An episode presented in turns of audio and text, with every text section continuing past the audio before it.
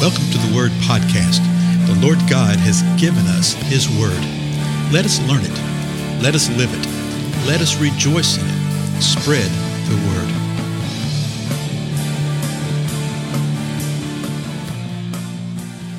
Well, blessings, everybody. This is Dale. Thank you so much for joining with me today on the Word Podcast.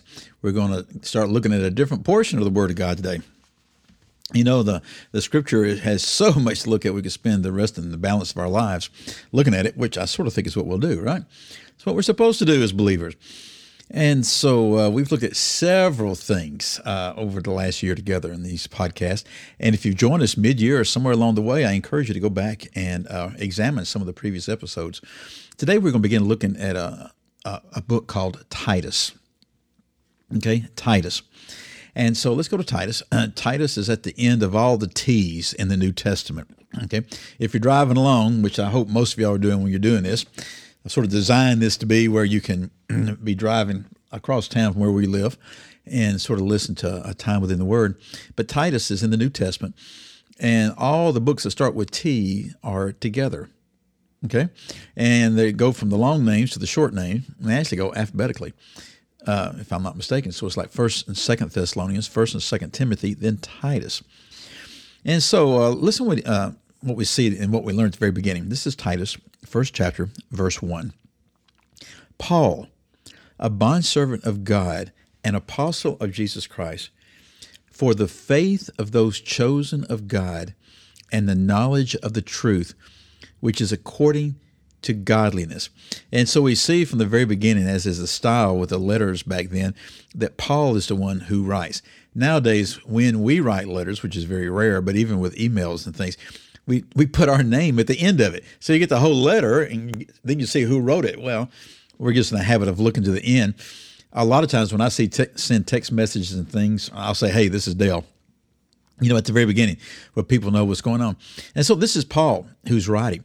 And he's telling us right here in the first four verses are all one sentence, as is the way he does so often with a length of sentence. And he describes himself. He says, I'm a bondservant of God, which we've talked about before, a bondservant of God and an apostle of the Lord Jesus Christ, one sent forth with this message. And he says, Why?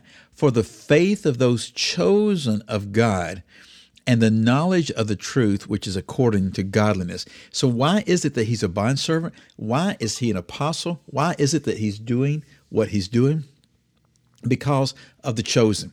It's for the faith of those chosen. The Lord had sent him forth to proclaim the good news, the death, burial, and resurrection of the Lord Jesus Christ. And those that the Lord has chosen will believe. And you see that all through Scripture. And I know that's big debate within denominational places and things like that. But if you just simply read the Word of God and pay attention to what it says, it's very, very clear. Now, I understand there's a, a lot of uh, ancillary and corollary thoughts and uh, things that come from that. Well, a lot of those are man created, and we need to set them aside and we need to align what our thinking is with what the truth of the Word of God is. So he says that he does this for the faith of those chosen of God and the knowledge of truth which is according to godliness. So those that are chosen to God, that they would have this faith, that they would believe, and that they would know the truth, and that they would uh, know the truth according to godliness. There's that godliness things. We saw it in Peter's writing, we've seen it in Paul's writings. So the second verse says this In the hope of eternal life, which God, who cannot lie, promised long ages ago. Now we're still in the middle of a sentence. But he's telling them this is the reason that I'm going forth, where the faith will be proclaimed, that the knowledge of truth will be proclaimed uh, according to godliness, and the hope of eternal life. God has promised the eternal life to those who He's chosen, those who will believe, those who have faith. He cannot lie. He promised this long ago. Then in verse 3, he says, But at the proper time manifested, even His word in the proclamation with which I was entrusted according to the commandment of God our Savior. So, Paul gives a great deal about himself in this little intro. That's the reason I say that we need to be very careful not to just blow through the introductory passages in, in a letter or, or portion of Scripture, or the outro passages, the things they say at the end. We learn a great deal about what's going on if we just pay attention. So, again, Paul, a bondservant. He's, he's one that's been enslaved to God, an apostle of the Lord Jesus Christ. And he tells us why. For the faith, according to the truth, the hope of eternal life. At the proper time, manifested even his word. And his word in the proclamation with which I was entrusted according to the command of God our Savior. He says this it's in God's timing that all this came about. It's in God's timing that the Lord Jesus Christ came when he did. It's in God's timing that the uh, uh, proclamation of the gospel was going forth through Paul. Then, last verse we'll look at today, the end of this first sentence. To Titus, my true child in a common faith. So, Paul lets them know who he is at the beginning, what's going on with him, and why he is writing. And then he tells us who he's writing to. He's writing to Titus, he's writing to an individual. You know, quite often he's writing to a, a particular church, okay, or a group of churches in a particular region. Here he's writing to an individual, and he describes him as my true child. Okay, my true child, according to or in the common faith. He says we have a common faith. And because of that, we are related, true child. Uh, this sort of gives a hint to me that Titus believed because of what he'd heard through Paul, right?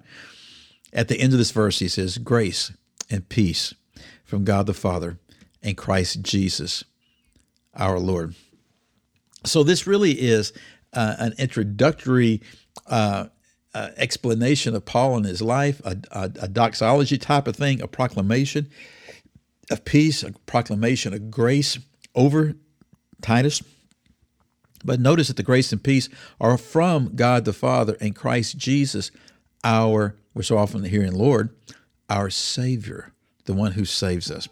So Paul was saying, This is who I am. You know who I am. I'm rejoicing in this. I'm writing to Timothy, uh, Titus. I'm going to say Timothy several times. I know I will. I'm writing to Titus. And he has uh, a particular reason why he's writing, which we'll pick up the next time we get together, okay? In the meantime, go find the book of Titus. Take some time with it, meditate upon it, and see what the Lord says to you.